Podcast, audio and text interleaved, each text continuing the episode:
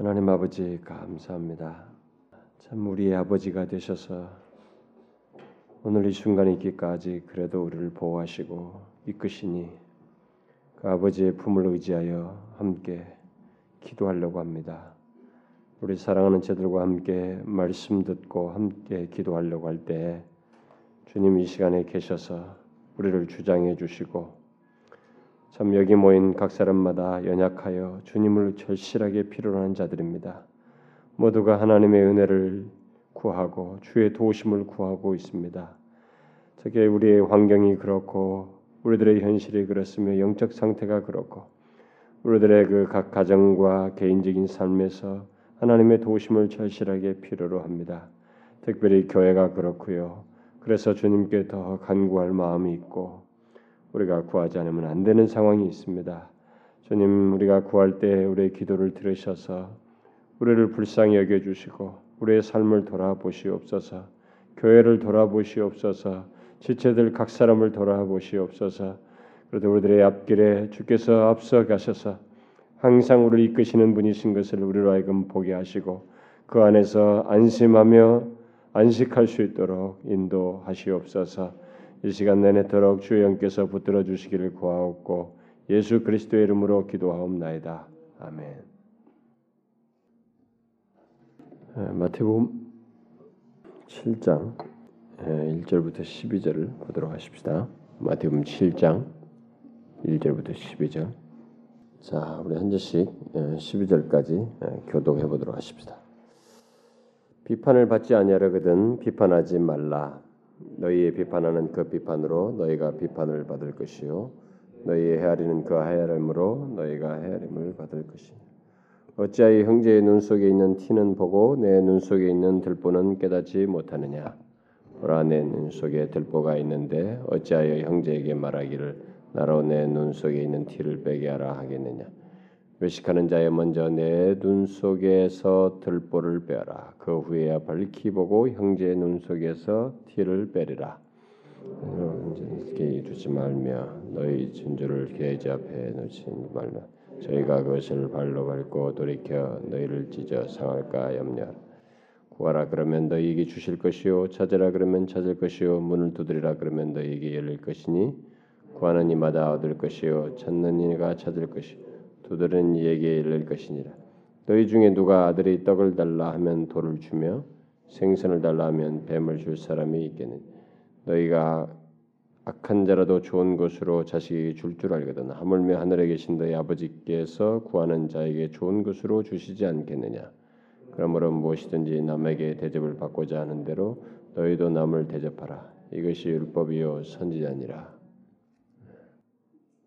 오늘은 이제 우리가 이 산상수훈의 이 본론의 마지막 부분입니다. 우리가 다음 시간 볼 때는 이제 산상수훈의 결론으로 돌아갑니다. 들어가게 되는데 이제 13절 이하가 결론이라고 볼 수 있어요. 그런데 이제 이 12절까지 이 산상수훈의 앞부분에 이제 전체 서론적인 얘기 있으면 이제 본론 했는데 본론의 마지막 부분인데 이 본론의 마지막 부분을 어떤 세 가지 위험, 음? 세 가지 위험의 요소들을 경고함으로 본론을 마무리하고 있습니다. 여기 보면 지금 세 가지 경고가 나오는데 첫 번째, 두 번째 요소는 부정적인 뭐 하지 말라라는 이 부정적인 어조로 말을 하고 있죠. 그래서 먼저 1절부터 5절은 이제 비판하지 말라라는 것이고 뒤에 두 번째는 이제 6절을 가지고 그렇다고 분별력이 없어서는 안 된다. 어? 그 주지 말라 이래요.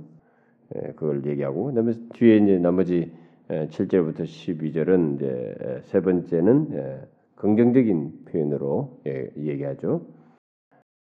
하나님을 섬기되 지속적으로 신뢰감을 가지고 지속적으로 어, 행할 것을 쭉 말하고 있다고 볼 수 있겠습니다. 그러고 나서 이제 마지막에 그 12절이 황금률 우리가 흔히 황금률이라고 하죠. 예, 황금률이라고 하는 그 내용을 해서 결론을 본론에 대한 결론을 그것으로 마무리하고 있습니다.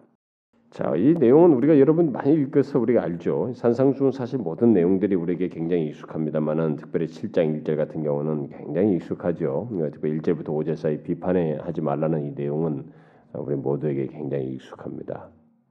그래서 이 어떤 첫 번째 위험으로서 누군가를 판단하는 이 행위의 위험 문제를 여기서 얘기를 하고 있는데 1장 7장 어, 1절이 이제 첫 번째로 그 하나의 그 5절까지 말한 내용의 어, 하나의 원리로서 먼저 제시하고 있습니다.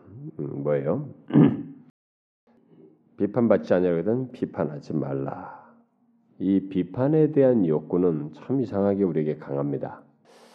왜 우리는 이렇게 비판하는 걸 좋아할까요? 사람이 가십을 좋아한다고도 하잖아요. 가십한다고 그럴 때 그때도 이제 가십의 내용 중에는 대부분 비판의 요소들이 하는 것이 많죠 사람들에게. 근데 진짜 우리들을 이렇게 보게 되면 우리들이 비판하는 것을 우리가 상당히 좋아하죠. 어? 그렇죠, 여러분. 비판하는 것을 우리들이 자기도 모르게 비판해요. 어? 자기도 모르게 비판하는 거 봅니다. 여러분 그렇지 않습니까? 이 비판이 우리에게 굉장히 익숙하죠. 정말로 익숙합니다. 특별히 예수 믿는 우리들인데도 예? 천국 백성들에게 지금 하는 얘기 아니겠어요? 우리들에게도 이, 이 비판이 정말로 익숙합니다.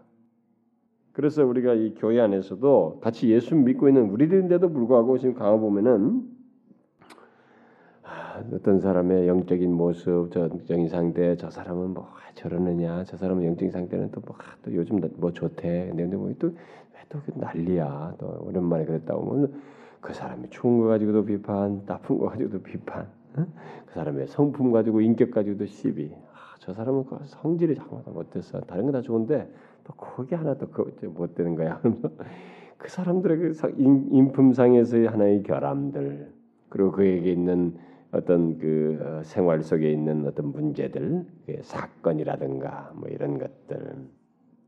우리가 예수 믿는 사람 중에도 김 집사가 요즘 어떻대 김건산의 집에는 누가 있는데 어쩌다는 거야 하면서 그들의 인품과 그들의 영적인 상태 그리고 약점 그리고 그가 하는 뭐 교회에서 하는 봉사 그 봉사는 하는데도 혼자 다 하는 것처럼 해 그러면서 봉사하면 봉사한다, 안 하면 안 한다. 하여튼 우리는 모든 걸 가지고 비판하는 정말로 웃기는 비판에 우리가 익숙해 있어요.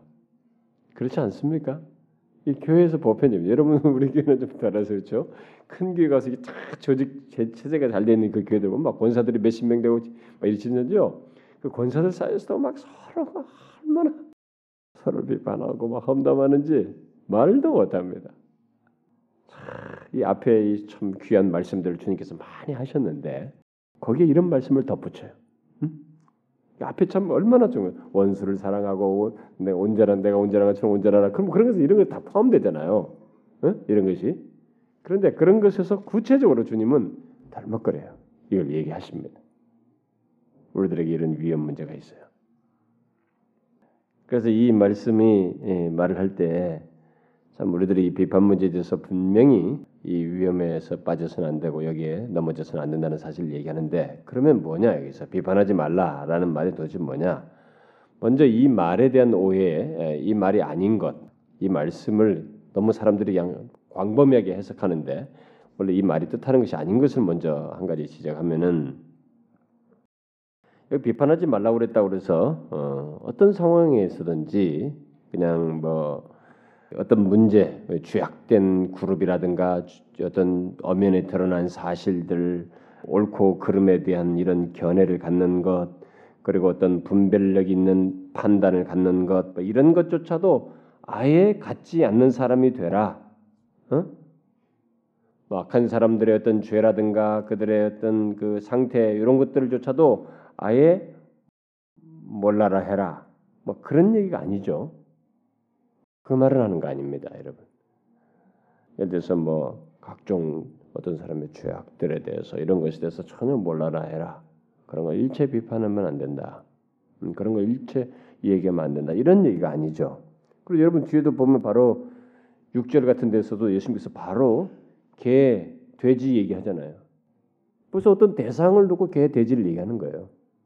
벌써 그런 말이 아니라는 것을 금방 알 수가 있죠. 뒤에 뭐 어, 15절 같은 것에도 거짓 선자를 삼가라 양의 옷을 입고 뭐 노락질하는 이 일이단 말이지. 이런 뭔가를 판단하잖아요 지금. 응? 뭔가 그들에 서 얘기하는 거 아니겠어요? 뭐 이런 것이 아닙니다. 또 여러분 성경에 보면은 우리가 옛날에 그 솔렘 어셈블리 할 때도 살폈었지만은 이 바울이 고린도 교회에 어떤 사람들 어, 유혹에 넘어간 어떤 사람들 음, 음행을 범한 어떤 사람을 사단에게 내어준 내주면서 회개치 않으면 어떻게 할 것이다. 어? 뭐 이런 뭐 징계를 권하는 그런 내용들이 있었죠. 그런 걸 다 뭔가 지적하고 있던 죄를 가지고 말하고 있거든요. 그리고 심지어 갈라디아서 같은 경우는 여러분 알다시피 어? 다른 복음을 전하는 자는 어떻게 알아요? 저주를 받을지어다. 강력한 얘기를 하잖아요. 그러니까 우리가 그런 것에 대해서 이, 이런 이 말을 너무 또 사람들이 너무 또 한쪽으로만 이해하는 사람도 있어요. 그 말이 아니에요. 그래서 우리가 요한일서 4장 어, 1제 같은 그 말씀 보면 영들을 시험해서 분별해라 이런 얘기 한단 말이에요. 사도 요한이 그러니까 그런 것에서 우리가 이 비판하지 말라는 것을 이 선악과 이런 죄악들에 대해서 옳고 그름에 대해서 다 분별해야 된다 그런 얘기는 아니란 말이에요. 그거는 그런 말이 아니라는 것이고 그럼 무슨 뜻이냐 여기서 여기 비판한다는 말은 이게 문자적으로 설명을 하자면은 분별하다, 분별한다 또는 뭐 법적으로 판결을 하다 또는 어, 법적으로 정죄를 한다 하다 이런 뜻이에요. 이것은 이제 상황에 따라서 문맥에 따라서 뜻을 선택하면 되는 것입니다. 어떤 데서는 정죄하다는 표현으로도 쓸 수 있어요. 어, 문맥에서 어떤 데서는 분별하다는 뜻으로 할 수 있고 에, 그런데 여기서 지금 보면은 이 단어의 뜻은 문맥, 문맥에서 보면은 결국 비판하지 말라라는 이 말은 뒤에 예수님께서도 6절 같은 걸 하는 거 볼 때는 뭐겠어요? 비판적이지 말라는 것이겠죠. 그러니까 비판적인 어떤 태도 정신, 그다음에 정죄하는 태도 그런 것을 취하지 말라라는 것이죠. 어? 정죄하는 태도, 비판적인 항상 비판적인 것 있죠. 그런 모습과 태도를 취하지 말라는 것입니다. 근데 이제 문제는 뭐냐? 뭐, 뭐 어떤 것이 그는 우리가 이 바르게 분별하는 것이고 어떤 것이 이렇게 어, 비판적인 태도, 어, 정죄하는 태도이냐? 어떤 것이 이것을 분별한다는 것은 쉽지가 않죠. 예, 근데 이제 이런 문제에 대해서 우리가 잘 생각하던 예수 믿는 사람들이 여기서 많이 넘어가요. 왜냐하면 우리들은 분별한다라는 사실 아래서 비판하는 것을 정당화할 분별한다는 이름 아래서 비판하는 것을 정당화하는 여지를 우리들은 잘 가지고 있습니다. 우리 예수 믿는 사람들은 그런 태도를 그것을 우리가 일차적으로 먼저 경계를 해야 되겠고 그 중요한 것을 분별하는 것과 이 비판적인 것, 정지하는 태도를 취하는 것 사이 차이가 뭐냐 이제 엄격하게 보면 우리가 정확하게 영적인 면에서 그런 태도를 취한다고 할 때 어떤 것이 어떻게 그걸 알 수 있느냐 이게 사실 중요한 것은 우리 동기예요, 중심이에요, 태도입니다. 이건 우리 자신들이 태도에서 알 수 있어요. 이 말씀이 무엇인지 뜻인지를 알고 이걸 실행하기 위해서는 각자 가지고 있는 마음의 동기와 태도를 통해서 알 수 있습니다. 이런 것에 대한 이런 말씀을 적용하는 것에 대한 좋은 참고가 될 수 있는 말씀이 갈라디아서 6장에 있죠.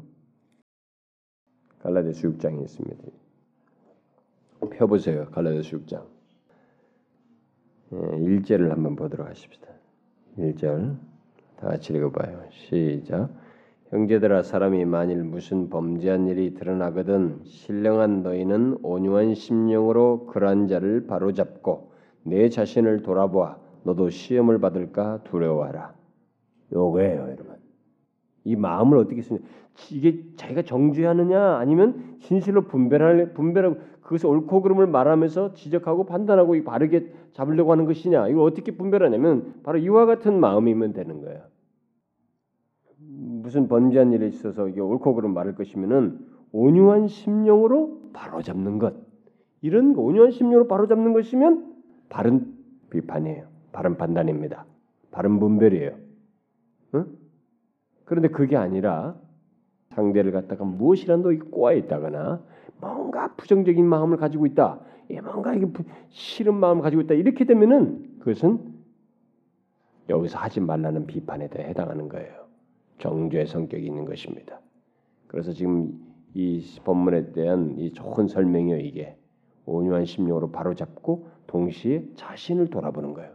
나는 그런가 이게. 어? 나도 그럴 수 있지 않는가. 어? 이거 같이 돌아보는 것 이게 거기서 우리가 아마 생각해 볼 수 있지 않겠나 싶습니다. 그러면은 너희가 비판하지 않으면 그렇게 그렇게 비판적이 되고 정죄하지 않으면은 너희들이 비판받지 않게 된다. 그래서 비판받지 아니하거든 비판하지 말라. 음? 바로 이제 그런 얘기를 하죠. 그래서 다른 사람들이 너희에게 비판 음, 비, 너희에게 비판적이 되지 않도록 하려면은 물론 다른 사람과 물론 하나님 포함해서요. 하나님과 다른 사람이 너희 너를 정죄 받지 않고 싶거든. 너희도 다른 사람들 정죄하는 태도를 취하지 마라. 응? 정죄하지 말라. 그 얘기입니다. 그런데 거기 이제 2절과 3절을 이제 바로 그것에 대해서 좀더 어, 정확한 설명을 정당 어, 정확한 설명을 하고 있죠. 뭐예요? 먼저 먼저 2절, 2절에서 1절에 대해서 2절을 더 정확하게 설명을 하죠. 너희의 비판하는 그 비판으로 너희가 비판을 받을 것이요. 너희의 헤아리는 그 헤아림으로 너희가 헤아림을 받을 것이다.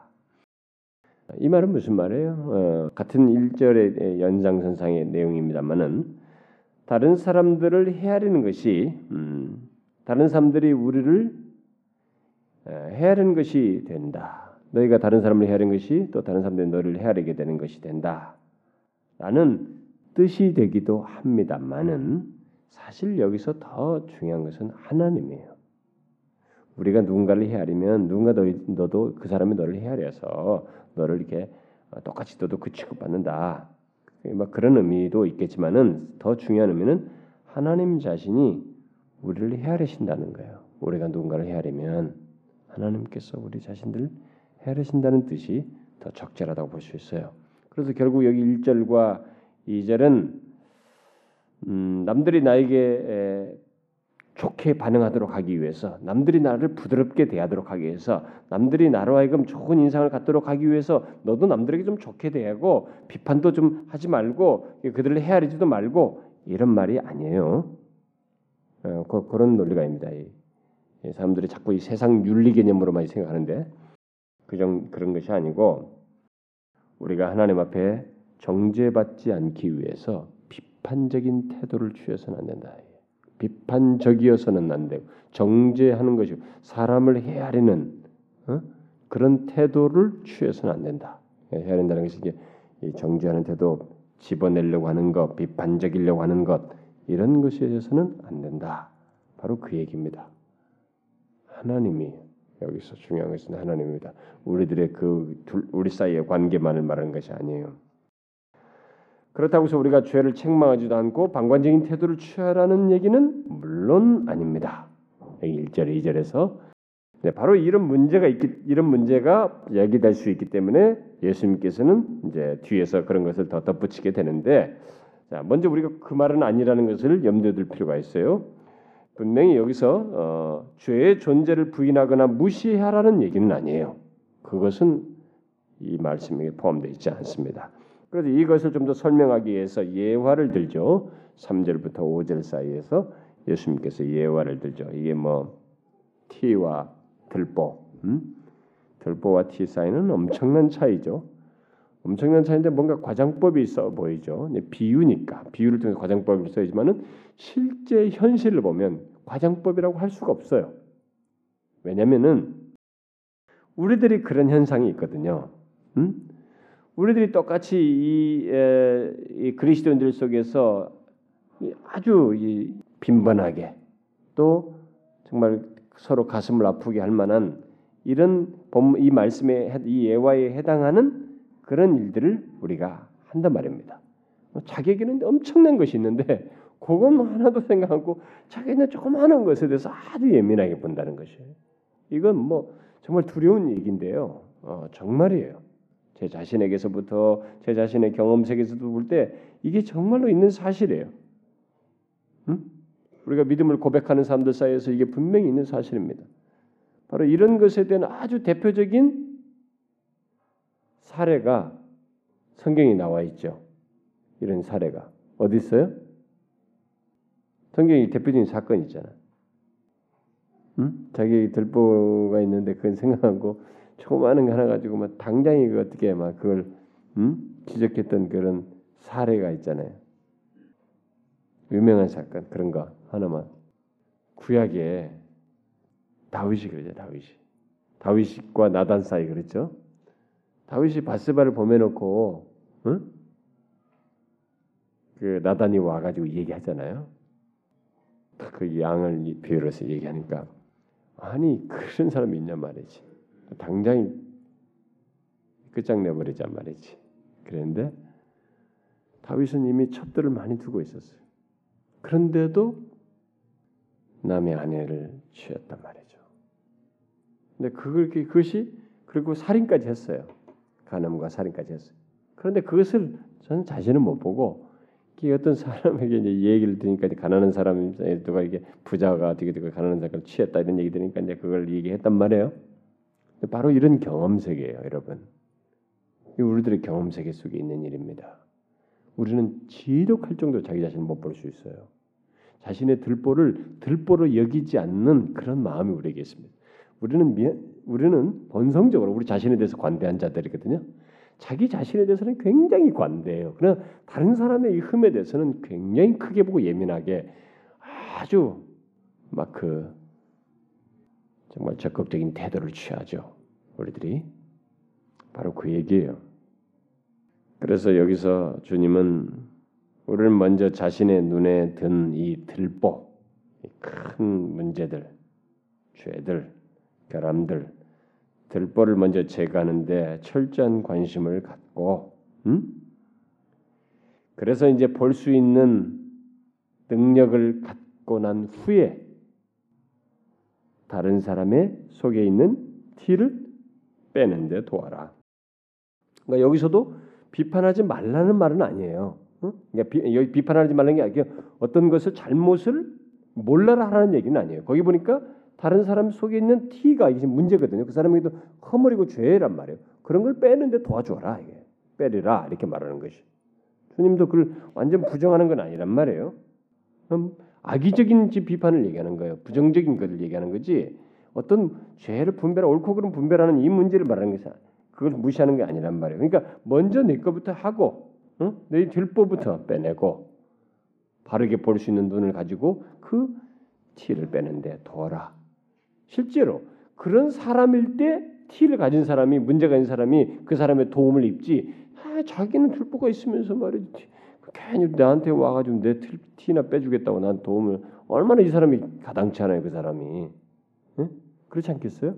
도움 받고 싶지 않죠 그 사람에게 주님은 바로 그 얘기하시는 거예요 먼저 그래라 그 다음에 이제 아, 판단에 대한 이 판단의 행위에 대해서 어떤 위험성을 먼저 말씀하시고 두 번째 어떤 우리들에게 위험한 것을 천국 시민이 이 앞선 많은 주님의 말씀을 가지고 시민을 살아가는 데서 우리가 어, 유념해야 할 어떤 위험이 있다.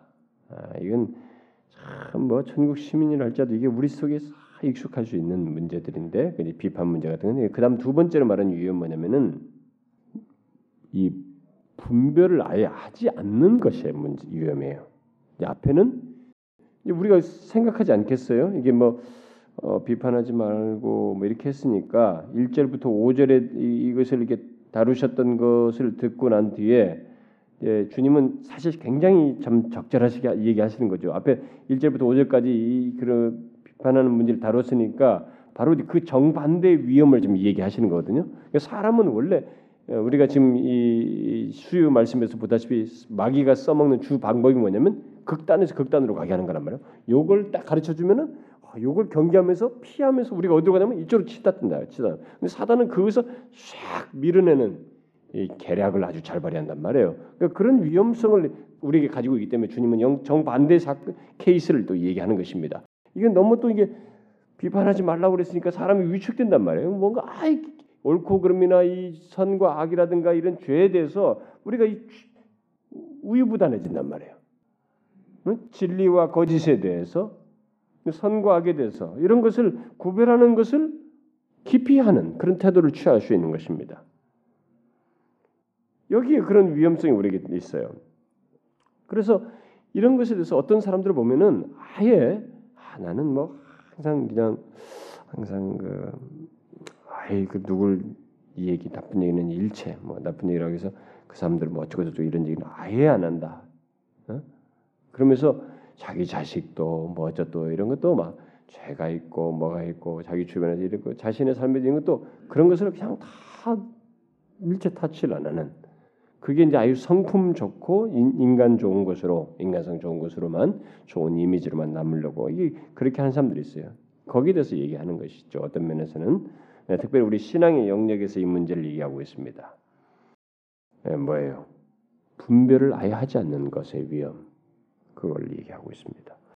근데 여러분 내용상으로 보면 길이로 보면은 이 비판하는 문, 비판적인 태도를 취하는 문제를 이렇게 5절까지 얘기하고 있으나 한 절만 얘기해 볼 때 비중상으로 앞부분에 더 비중을 두고 있다는 걸 볼 수가 있어요. 예수님께서 자 그러면 이 말씀 뭐예요? 거룩한 것을 계에게 주지 말고 너희 진주를 돼지 앞에 던지지 말라.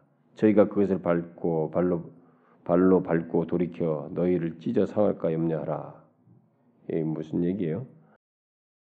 음, 예수님은 영적 진리의 가장 중요한 부분들을 끝까지 악한 태도로 거의 무책임하게 감사할 줄도 모르면서 어?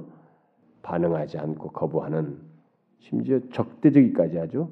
너희들에게 발로 밟고 말해 돌이켜 너희를 찢어 상할 거냐. 우리 더 적극적인 그런 것에 반말을 하는 그런 자들에 대해서 그 진리를 여기 말은 진주에 해당하는 것을 주지 말라 하는 것이 그런 사람들에게 자, 이 원리를 따라서 행해진, 행해진 케이스가 예, 성경에 많이 나오죠. 어, 많이 나옵니다. 여러분도 알다시피 예수님께서 바리새인들에게 적용하죠. 예수, 바리새인들에게도 그걸 털고 터는 것을 나오 어디서 너희들 털고 나오도록 얘기도 하죠. 예, 그런 것을 얘기도 합니다. 그리고 어, 바울이 사도행전에서도 이 고린도 고린도 지방에 가서 그들의 행태를 보고 거기서 똑같은 태도를 취하죠. 음? 마냥 주지 않습니다. 어, 도저히 하지 않은 사람들에게 그리고 심지어 이 디도에게도 어, 그런 얘기를 하죠. 이 디도서 같은 것을 한번 읽어볼 필요가 있어요. 그럼 디도서 한번 봅시다. 디도서가 어디 있는지 아시죠? 디모데 전후서 디도서. 음? 디도서 3장 350페이지 신약성경 350페이지 디도서 3장 10절 11절 음? 읽어봐요. 시작. 이단에 속한 사람을 한두 번 훈계한 후에 멀리하라. 이러한 사람은 네가 아는 바와 같이 부패하여서 스스로 정죄한 자로서 죄를 짓느니라. 그러니까 여기에 지금 이 디도가 목회하는 어떤 그 환경 속에 분쟁하면서 이단에 속한 사람이 있었던가 봐요. 그러면서 이게 영향을 미치고 있었던가 보죠. 그런 사람들에게 한두 번 해보고 이미 그 마음을 저쪽에 내줬기 때문에 부패해서 그 다음에는 하지 말라는 거예요. 돼지에게 진주 주지 말라는 거예요. 응? 지금 그 얘기입니다. 그러니까 이 돼지와 이 개는 아까 지금 말한 것처럼 그렇게 진리돼서 감사할 줄 모르고 적대적이고 부정적인 태도를 일관하는 사람들을 어, 지칭한다고 볼 수가 있겠죠. 그렇다면 뭐 진주는 뭐라는 것이에요? 그러면 이게 하나님의 진리예요. 복음입니다. 그래서 지금 이 말씀에서 우리가 생각할 수 있는 것은 이 말씀은 여러 가지를 어, 내용을 내포하고 있죠. 어? 이 내용 속에는 먼저 이 지금 너희는 하니까 이 진주를 소유한 사람, 천국 시민은 일단 진주를 소유한 사람이다라는 것을 전제하고 있습니다. 예수를 믿는 우리들은 진주를 소유한 사람이다. 이 진주가 도대체 어떤 것이냐 이게 이게 지금 결국 그리스도의 복음인데 진리인데 이게 그것의 가치를 진주로 얘기하는 거예요. 그러니까 얼마나 가치 있느냐. 응? 그 옛날에서 그 진주의 아주 그 진주 장사 얘기도 나오죠. 막 귀한 거 그 하나 찾으면 재산을 다 팔아서 그걸 이렇게 사는 그 정도의 그 가치를 생각할 때 이 그리스도의 복음이라는 것이 얼마나 귀한 것이냐. 그래서 여러분들 우리가 너무 익숙해서 그렇지 뭐 우리는 입에다 달고 살고 맨날 말하다 보니까 그렇지 실제 그 사실 자체가 나에게 허락됐고 내가 소유했다고 생각해 보자 이게 하나님이 이 땅에 오셔서 십자가에서 지시고 죄를 다 사하시고 죄를 다 용서하시고 죄에서 완전히 구원하시고 영원한 생명을 주신다는 이 복음이에요. 하나님께서 그 일을 하셨다는 사실이에요. 그 누구든지 그를 믿는 자에게 구원을 주시는 이 엄청난 사실을 소유했어요. 그 누구에게 나눠줄 수 있는 사람이 되었단 말이에요. 그 진주를 소유하고 있다. 너희는 그런 사람들이다. 라는 사실이 여기에 지금 기재에 깔려 있고 그런데 또 다른 이 본문 속에서 시사하는 이, 이 내용 속에 시사하는 것은 그렇다고 해서 모든 사람이 이 진주를 지금 제대로 받지 진주를 줘도 못 받듯이 하나님의 이 복음, 이 계시, 진리의 말씀을 모든 사람이 받는 것은 아니라는 거예요. 아무리 줘도 누구나 다 받는 것은 아니라는 것입니다. 음? 모든 사람이 받아들인 것은 아니라는 것을 또 시사하고 있고 또 뭐예요? 이 계시, 이 진리, 이 그리스도의 복음의 이 부요함을 모르는 자들에게는 여러 차례 주어도 아무리 해도 몰라보고 수용 못하는 사람들에는 주지 말라. 제시하지 말 것을 금지하고 있고 그런데 이제 이 내용 속에서 그러면 아 저놈들이 개 돼지란 말이죠. 어? 못 알아들으니까 이 저것들 아주 싸가지들이구만. 그러면서 무시하라는 것이냐? 그건 아니죠. 이건 우리가 조심해야 돼요. 예수님께서 앞에서 뭐라고 그랬어요? 원수를 사랑하라. 그러니 그럼 안 듣는다니까 하저 저 인간들 하여튼 다 쓸어버리세요 하나님. 이러면 안 된다는 거예요. 응? 그렇게 하면 안 된다는 거지. 뭐 예수님께서도 잘 균형이 있으셨어요. 응? 바리새인들이나 그들에게도 또 헤롯이나 뭐 이런 데에 대해서 정말 개와 돼지에게 해당하는 것처럼 더 이상 주, 지 않았습니다. 어떤 사람 어떤 무리들에게는 진짜 이 복음을 주지 않았어요. 그러나 어떤 사람은 무리들이 무리들에게 인내하셔요. 그리고 또 참기도 하시고. 예, 그래서 심지어 눈물도 흘리잖아요. 그 예루살렘을 향해서 이런 것도 취하죠. 우리가 이런 것을 좀 배워야 됩니다. 그러니까 우리가 이런 말을 이런 말씀을 들을 때 이것을 자꾸 감정적으로 이해하려고 하고 감정적인 태도로 바꾸려는 게 아니라 그 진리를 주님의 심정과 주님의 마음으로 헤아려서 이 진리를 수용해서 주님을 닮은 태도로 이런 말씀을 적용하려고 해야 돼. 그게 참 작업을 많이 해야 됩니다. 우리 단숨에 안 되거든요. 우리는 이런 말씀을 지식적으로 감각적으로 머릿속에 딱 집어넣기만 바쁘지 이게 내가 마음으로 깊이 많이 묵상해보고 아 주님처럼 이 말씀을 적용하려고 두 번, 세 번 되새김질을 우리가 안 한단 말이에요. 그러니까 적용력이 떨어져요. 근데 가만히 생각해보면 감정적인 것이 아니거든요. 주님 같은 그런 태도로 우리가 이런 말씀을 적용할 필요가 있다는 거죠. 그래서 결국 이 말씀에서 이제 결론적으로 우리에게 시사하는 건 뭐겠어요? 하나님의 진리 복음을 이렇게 아무렇게나 주어서는 그냥 뭐 아무나 이렇게 이것을 쉽게 던지면서 막 뿌리는 문제가 아니라는 거죠. 오늘날처럼 진짜 복음을 너무 값싸게 뿌리는 것에 대해서 경고를 하는 것이기도 해요. 어떤 면에서 어떤 모든 사람에도 그렇고 어떤 듣지 않는 사람에 대해서도 마찬가지겠습니다. 이것은 우리가 하나님의 진주를 누구한테 이 진주를 주는 것이기 때문에 줄 때는 그 사람에게 대상을 분명히 하고 그 사람의 반응이 받을 받, 받도록 하기 위한 목적이니까 주었을 때는 그 받도록 할 만한 것인지 그 받고자 하는 것인지 이런 걸 살펴서 책임감 있게 조심스럽고 신중하게 음? 전해야만 한다라는 사실을 우리에게 말한다고 할 수 있겠죠. 그래서 하나님의 이 복음 이 계시는 분별과 책임감을 가지고 있어야 된다라는 것이겠죠. 음? 우리가 바르게 잘 분별해서 그것을 줄 때는 정말 책임감 있게 응? 잘 살펴서 줘야 된다라는 것을 시사. 이게 분별이 필요하다는 거예요. 음, 무분별해서는 안 된다. 네? 뭐가 옳고 그름인지 이런 것들을 참과 거짓에 대해서 분별할 수 있어야 된다. 바로 그런 것을 말한다고 할 수 있겠습니다. 자 그러면 뒤에서 또 얘기하는 건 뭐예요? 이제 세 번째 이제 세, 번, 세 번째 위험을 말하는데 이것은 뭘까요? 음, 7절부터 11절 사이에서 말하는 건데 지속적인 지금 앞에서 우리가 이 6장까지 내용을 다 들었을 때 뭐 예수님이 가르친 기도도 들었고 이 천부께서 하신 먹을까 입을까 하니까 염려하지 말고 그에게 모든 걸 맡기고 어, 믿고 신뢰해라 뭐 이런 얘기 다 했잖아요. 자 이런 얘기 들었을 때 천부께서 다 먹이신다 너희들은 뭐 공중에 나는 새도 그리고 다 백합화도 다 먹이는 게좀 너희들 먹인다 이런 얘기 들었단 말이에요. 그래서 주님이 가르친 기도도 너희들 이렇게 기도하면 된단 말이지 다 했단 말이에요. 이런 얘기를 다 들었을 때 우리들에게 마음이 어떤 생각이 와 그렇지 그렇게 하면 되는구나. 감동이 일고 막 적극적인 마음, 열심, 의욕 이런 게 생긴단 말이에요. 근데 문제는 뭐냐 이제 우리에게 생겨나는 위험성이 하나 있어요. 많은 사람들이 우리 교회 안에서도 여러분들 자신의 경험 속에서 보다시피 이렇게 어느 때 말씀을 듣든지 뭐 하나님께서 우리에게 주시는 약속이라든가 이런 유익된 말씀들을 듣고 막 감동이 뜨거웠다가 쉐 꺼져 버려. 오래 지속하지 못하는 이런 문제도 우리가 갖고 있습니다. 그런 모습이 많잖아요. 이 바로 지속성의 문제, 지속적인 신뢰를 하지 못하는 이 문제, 그것의 위험성을 여기에서 세 번째로 얘기한다고 볼 수가 있겠습니다. 7절부터 11절 사이에서. 음?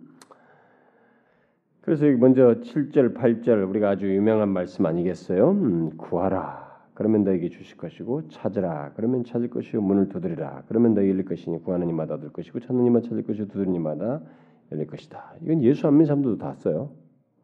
어? 너희들이 공부를 할 때 한번 한번 두들겨라 말이지. 한번 열심히 해면 결과 오냐 이거 어?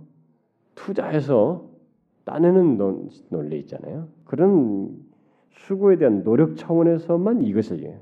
이것은 그 내용이 아닙니다. 여기는 하나님의 개입이 있어요. 구해도 하나님이 안 줄 수도 있는 것도 포함되어 있어요. 주시긴 주지만 하나님의 결정에 따라서 때와 때를 따르고 그 주시는 내용과 이 상황을 고려해서 주시는 것이기 때문에 내가 구하는 대로 주는 것이 아니라는 것도 이 안에 내포되어 있어요. 그렇기 때문에 예수 믿지 않는 사람들이 이 구절을 인용하는 것하고는 전혀 다릅니다. 잘못 알고 있죠. 그들이 잘못 그냥, 그냥 격언으로 받아들인 거죠. 아니죠. 근데 여기서 지금 구하라, 찾으라, 두드리라. 이 세 가지는 다 명령어인데 이 세 명령어는 다 현재 명령어예요.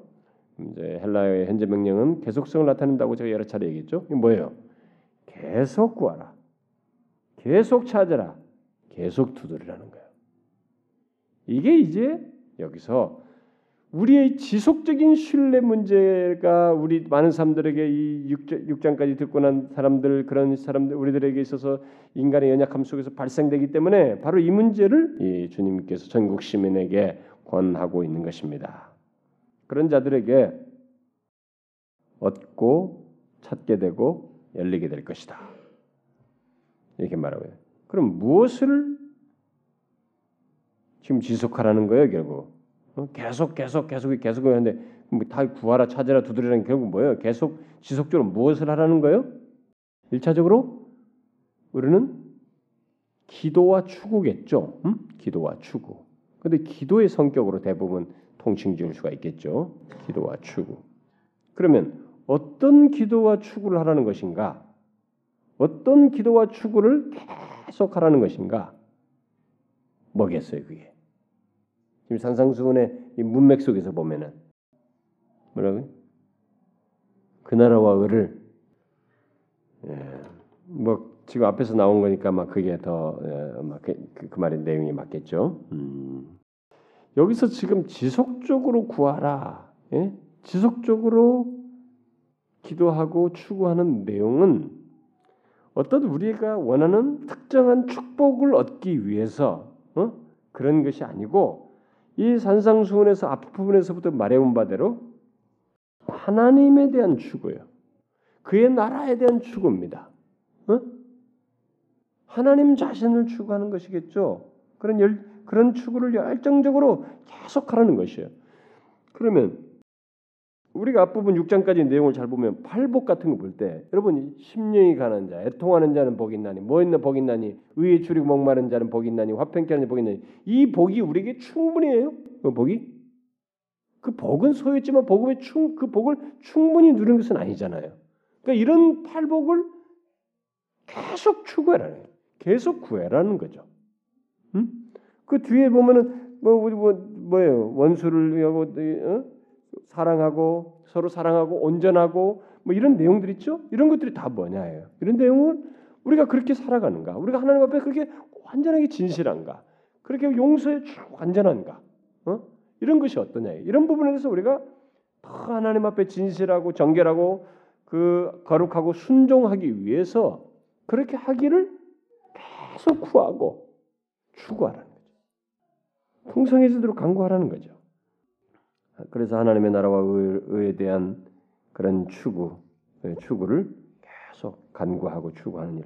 그 우리들이 뭐, 뭐 맨날 뭐 하나님 나라를 위해서 뭐 조국 교회를 위하고 무슨 우리 교회 이 영혼들이 구원받기를 위해서 그리고 이 나라가 그리스도께서 더 살아계심이 증거되기를 뭐 그런 걸 기도하고 뭐 그걸 매주 기도하라고 시킵니까? 아 정말 너무 우리가 중원본하는 거 아니겠어요? 너무 입에 바르는 매 반복하는 거 아닙니까? 또 중원본은 또 그러다 붙이면 음? 아니에요 여러분 계속 구해야 돼. 계속 하는 거예요. 사람들이 기도를요 자꾸 미사역으로 생각해요. 막 뭔가 새로운 기도, 무슨 새로운 벌찬 아니에요, 여러분. 여러분 이 어거스틴의 어머니는 이 어거스틴 돌아오게 하기를 30년 기도했어요. 30년. 30년 기도하니까 하나님이 딱 그 타이밍에 담 너머에서 아이들의 그 이상한 소리를 듣고 그 말 듣고 회심한 거예요. 책을 들어라, 책을 들어라. 성경책을 들고 로마서 말씀을 읽고 거기서 회심한 거 아니에요?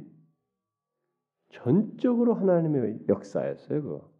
근데 그 배후에는 모니카의 기도가 있었던 것입니다. 30년이라는 세월 동안에. 그 아들을 위한 30년 세. 여러분, 우리는 자꾸 생각할 때 뭐가 새로운 기도만 하려고 그래요. 응? 아, 너무 미사일만 해. 여러분, 그럴 필요 없어요. 단순해도 좋고요. 그것을 이렇게 하나님 자신을 구하고 그분의 뜻이 이루어지기를 구하고 그의 나라가 이루어지기를 구하고 이렇게 하나님의 그 이 나라와 의를 향한 취지에서 그런 것들이 다 아직도 우리가 다 죽을 때까지도 그것은 계속 이루어지 않은 것이니까 지금 현재 진행형이니까 또 미래까지 계속돼야 되니까 그것은 계속 우리가 기도해야 되는 것이죠. 우리의 삶에서 그 얘기예요. 그것이 그렇게 되면 우주적으로 이루어지지만 내 삶의 환경 속에서 내 경험 속에서 이루어지기 때문에 결국 내가 경험하는 것이고 내가 그 복과 은혜를 누리는 것이 되는 거예요. 그걸 구하라는 것이에요. 계속 구하는 것입니다. 아시겠죠? 구하고 자꾸 두들겨야 됩니다. 물론 뭐 어떤 개인적인 필요도 그렇게 할 수도 있겠습니다. 그러나 여기서 계속 구하는 것의 문맥은 하나님 자신을 구하는 것이. 그러면 다른 것은 문제가 안 돼요. 이 세상에 가장 귀하고 보, 안심을 주는 것은 하나님 자신을 구하는 것이 그분을 구하는 것입니다. 그게 가장 큰 보아예요. 모든 걸 소유하는 것이 된단 말이에요. 우리가 안 구하기 때문에 경험도 못하고 누리지도 못하고 얻지 못하는 것입니다. 구하면 되는데. 그렇다면 여기서 음, 우리가 하나님께 그러면 어떻게 나아가 될까? 응? 그럼 여기서 이 내용에서 이렇게 구하게 될 구하면서 이렇게 하나님 자신을 구하게 될 때 그럼 어떻게 우리가 하나님 앞에 구하며 나갈까? 여기 지금 이제 9절부터 11절 사이에서 주님께서 아주 인상적인 예화를 하나 들죠. 예화 자체가 아주 인상적입니다. 9절 10절은 너희 중에 누가 아들이 떡을 달라 하면 돌을 주며 옛날엔 돌 돌이 넓적한 돌과 떡이 비슷했으니까 그걸 아마 얘기한 것 같습니다. 돌을 주며 생선을 달라면 뱀을 주세요. 아나 조개 먹고 싶다는데 야이뱀딱 주고 있는데 어디서 그런 부모가 있냐 말이에요. 뱀으로 한번 고기 좀 맛 좀 보라. 이런 사람이 어디 있어요 부모 중에? 있겠느냐 이게? 너희가 악한 자라도 좋은 것으로 자식이 줄줄 줄 알거든 하물며 하늘에 계신 너희 아버지께서 구하는 자에게 좋은 것으로 주시지 않겠는가?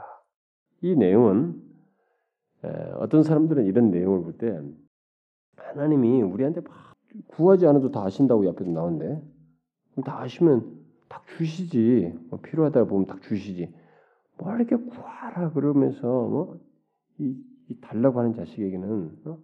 약한 자도 주는데 말이야 안 주겠느냐? 그래서 마치 하나님이 우리 그리스도인들의 몸부림치는 것을 즐기는 것처럼 음? 그렇게 말하는 사람이 있어요. 실제로 하나님이 너무 이해가 안 된다는 거예요.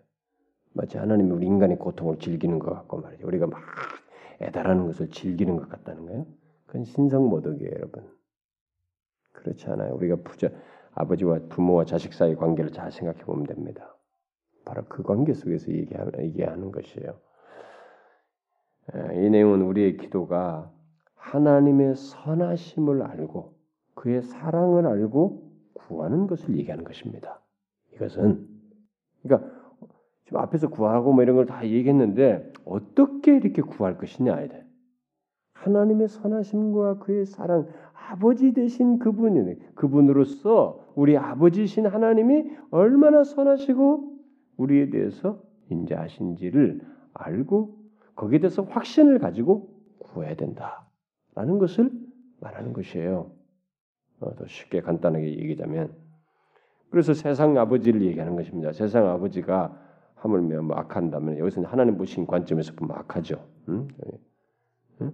그런데 그 악한 자라도 자녀에게 좋은 선물을 주는 법을 안다는 거죠. 응?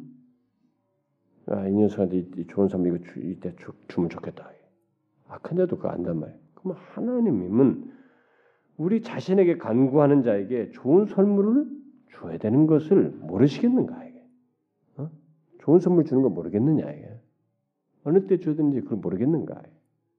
안다는 것입니다 하나님께서. 누가 보면서는 여기 좋은 것이라고 하고 성령으로 얘기했죠. 그 말은 뭐냐면 그 정도로 믿을 만한 가장 확실한 하나님 자신을 직접 그러하여금 소유해서 가장 최상의 것을 얻어서 누리도록 하는 그런 분이시다. 하나님은 그렇게 선하시고 인자하신 분이시다. 그걸 얘기하는 거예요. 그런 확신을 가지고 구해야 된다. 그런데요, 우리는 여기서 이, 이런 식으로 얘기하면서 주님께서 이런 말씀을 하시면서 하나님의 선하심을 알고 구하는 이 문제를 얘기한 것에 대해서 우리는 두 가지 이 말씀을 하셨던 배경 속에서 우리들의 이 현실과 경험 세계를 보게 되면 사람들에게는 두 가지 모습이 있어요. 하나님 자기 아버지 이제 우리 우리 부모 자식 사이의 관계를 보면은 아버지에 대해서 그냥 항상 확신 있고 아버지는 얼마든지 믿을 만하고 아버지가 너무 선하고 인자다는 걸 알고 그런 관계를 누리고 있는 자식이라면 뭘 아버지에게 요 필요로 하다고 하는 것을 그가 내 이것을 알 것이기 때문에 그걸 말하는 데서 주저하면 담대하다고요. 어, 전혀 뭐 이렇게 두려워하고 비비려 할 것이 없고 담대하다고요. 그런데 아버지에 대한 이해가 선, 선, 인자하고 뭐 선한 게 아니라 항상 두렵고 뭐 인색하기만 하고 너무 부정적인 관계와 인식만 있으면 그 사람은 아버지에 대해서 구하는 것을 이것을 구했을 때 줄 뿐이라는 믿음이 없기 때문에 구하지 않아요. 그런 차원에서 우리가 생각해 봐야 돼. 이 본문을 어떻게 면에서 예수 믿는 사람들 중에는 하나님이 어떤 분이신지에 대한 이해가 확신이 없어서 이렇게 이 말씀에 주님께서 하셨던 이런 의, 말씀조차도 이해를 못해. 마치 악한 자보다도 못한 아버지를 생각하는 하나님을 인간보다도 못한 하나님을 생각하는 거예요.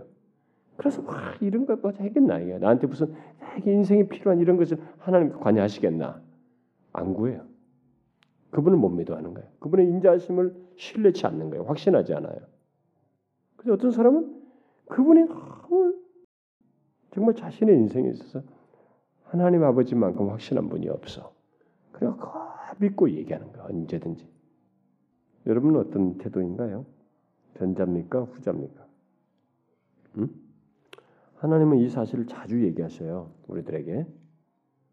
음, 구약 성경에서도 이와 같은 말씀을 아주 잘 말씀하신 데가 있잖아요. 여러분 그 이사에서의 유명한 말씀이죠. 이사에서 한번 봅시다. 이사에서 49장 이사야 49장 15절 한번 읽어봅시다. 시작. 여인이 어찌 그 젖 먹는 자식을 잊겠으며 자기 태에서 난 아들을 극률히 여기지 않겠느냐. 그들은 혹시 잊을지라도 나는 너를 잊지 아니할 것이라. 하나님이 인간과 비교할 수 없을 만큼 더 확실해요. 이렇게 인간은 잊을 수 있어요. 뭐 전멍이 넘은 부모가 자기 자식 챙기는 것은 여러분 어찌 잊을 수 있어요. 근데 혹 잊을 수 있다는 거예요. 그런데 하나님 아버지는 그 이상이라는 것이에요. 이런 하나님에 대한 이해가 있으면 아, 어떻게 구하는지에 대해서는 문제가 되지 않는다는 거예요. 응? 그런 믿음과 확신이 있으면 문제가 되지 않는다는 것입니다. 여러분 예수님께서 이런 얘기를 우리에게 하시네요. 우리가 귀담아 들어야 됩니다. 자 마지막 12절이 이제 소위 우리가 황금률이라고 하는 이 산상수훈의 본론에 대한 결론이는 이것으로 산상수훈의 본론을 완성짓는데 아, 이것은 뭘 얘기할까요? 우리에게 어떤 이제 균형을 얘기하는 것인데 이 말씀은요, 이 12절 말씀은 다른 종교 세계, 종교에도 이런 논리는 많이 있습니다. 여러분 모든 종교에도 이런 논리는 있고요. 이 종교적이든 어떤 이게 수양을 이렇게 많이 하는 사람들에게도 이런 논지는 있어요. 12절. 근데 요거와 한 가지 다르죠. 어떻게 다르냐면 그들은 요것은 적극적인 내용이고 부정적인 내용으로 그들은 가지고 있습니다. 여기서 뭐 무엇이든 남에게 대접을 받고자 하는 대로 너희도 남을 대접하라 이렇게 말인데 옛날에 유대 랍비들도 예수님께서 이런 말씀하시기 전에도 그렇고 어, 유대 랍비들도 그런 걸 가지고 있, 있고 불교도 그렇고 다 있어요. 뭐 흰 다른 데도 다 있습니다. 이런 게 그, 그들은 이것을 반대로 갖고 있, 이 부정 거꾸로 갖고 있죠.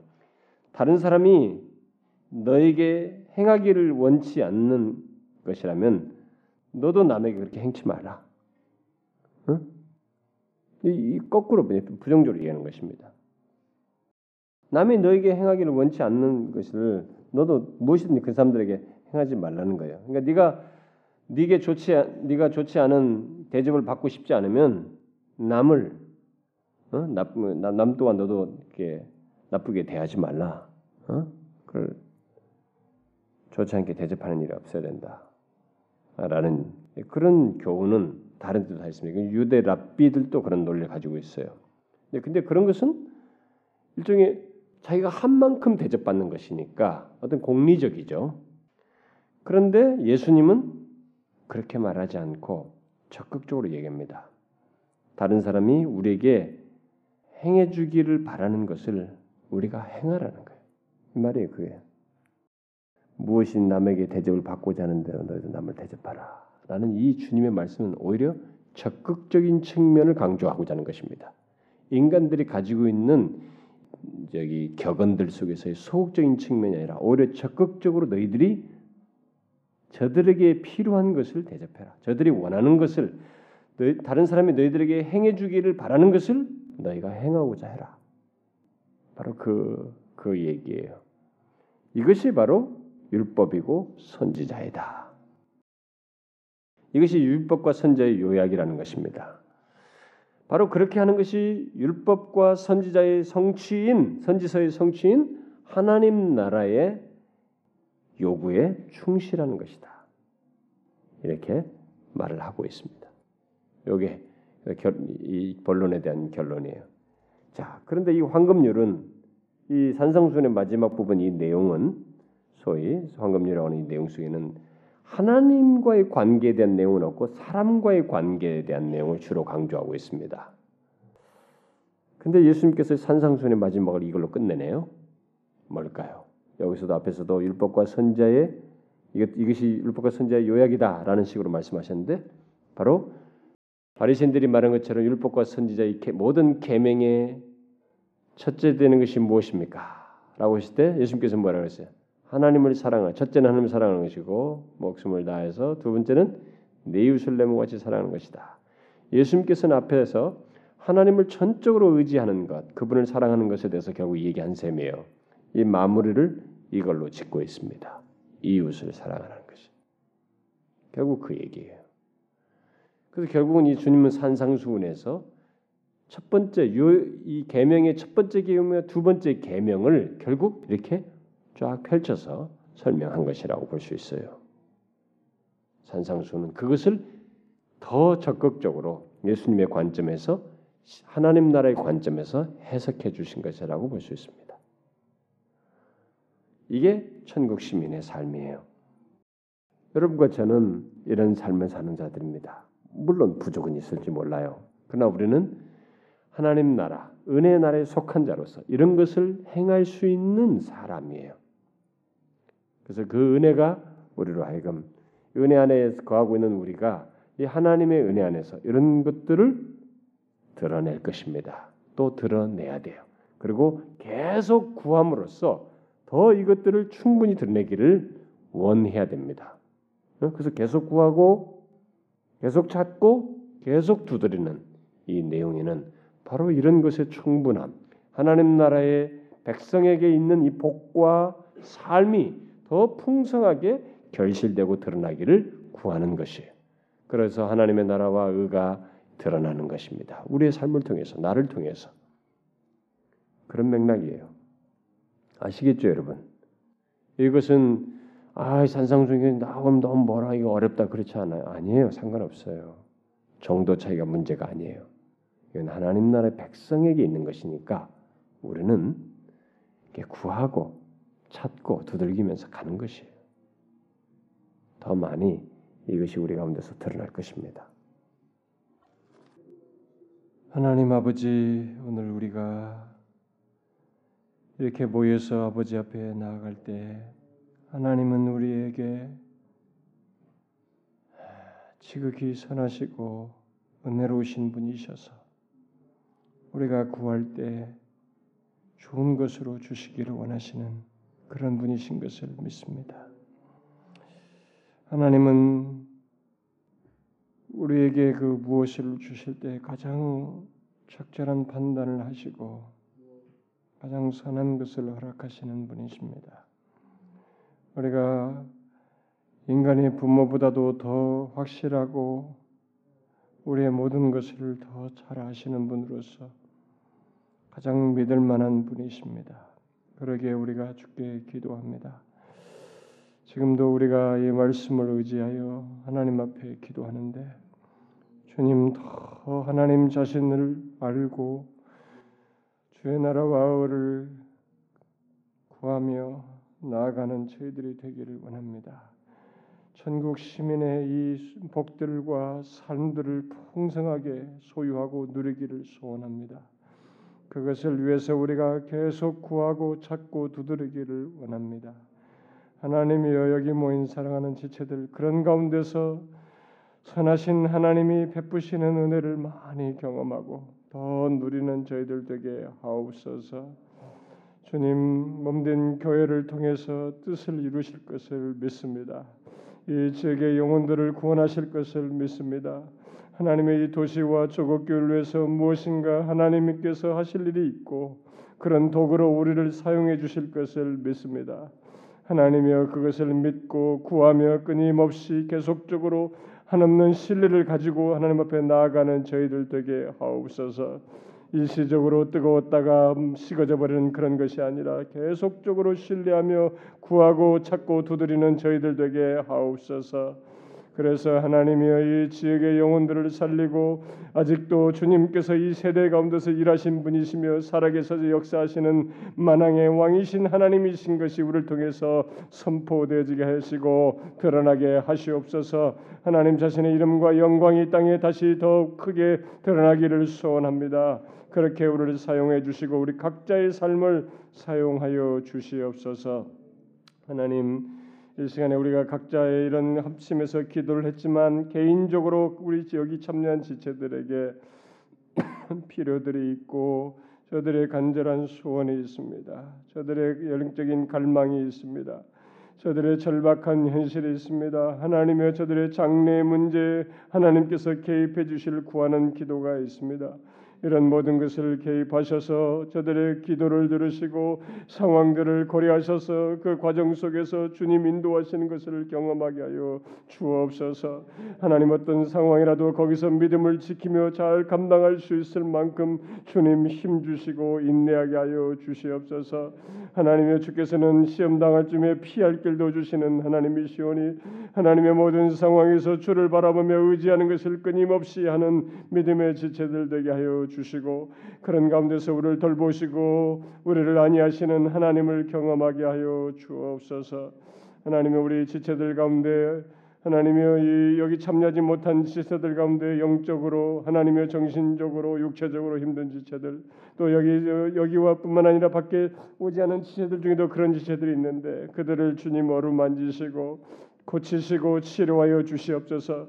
육신이 강건케 하시고 저들의 정신이 강건케 하시고 영혼이 강건케 하여 주옵소서. 하나님 여기 사랑하는 제들 먼 거리까지 가는 이동하는 지체들도 있는데 가, 가는 길을 주님 지키시고 안전하게 하여 주옵소서. 간절히 구하고 우리 주 예수 그리스도의 이름으로 기도하옵나이다. 아멘.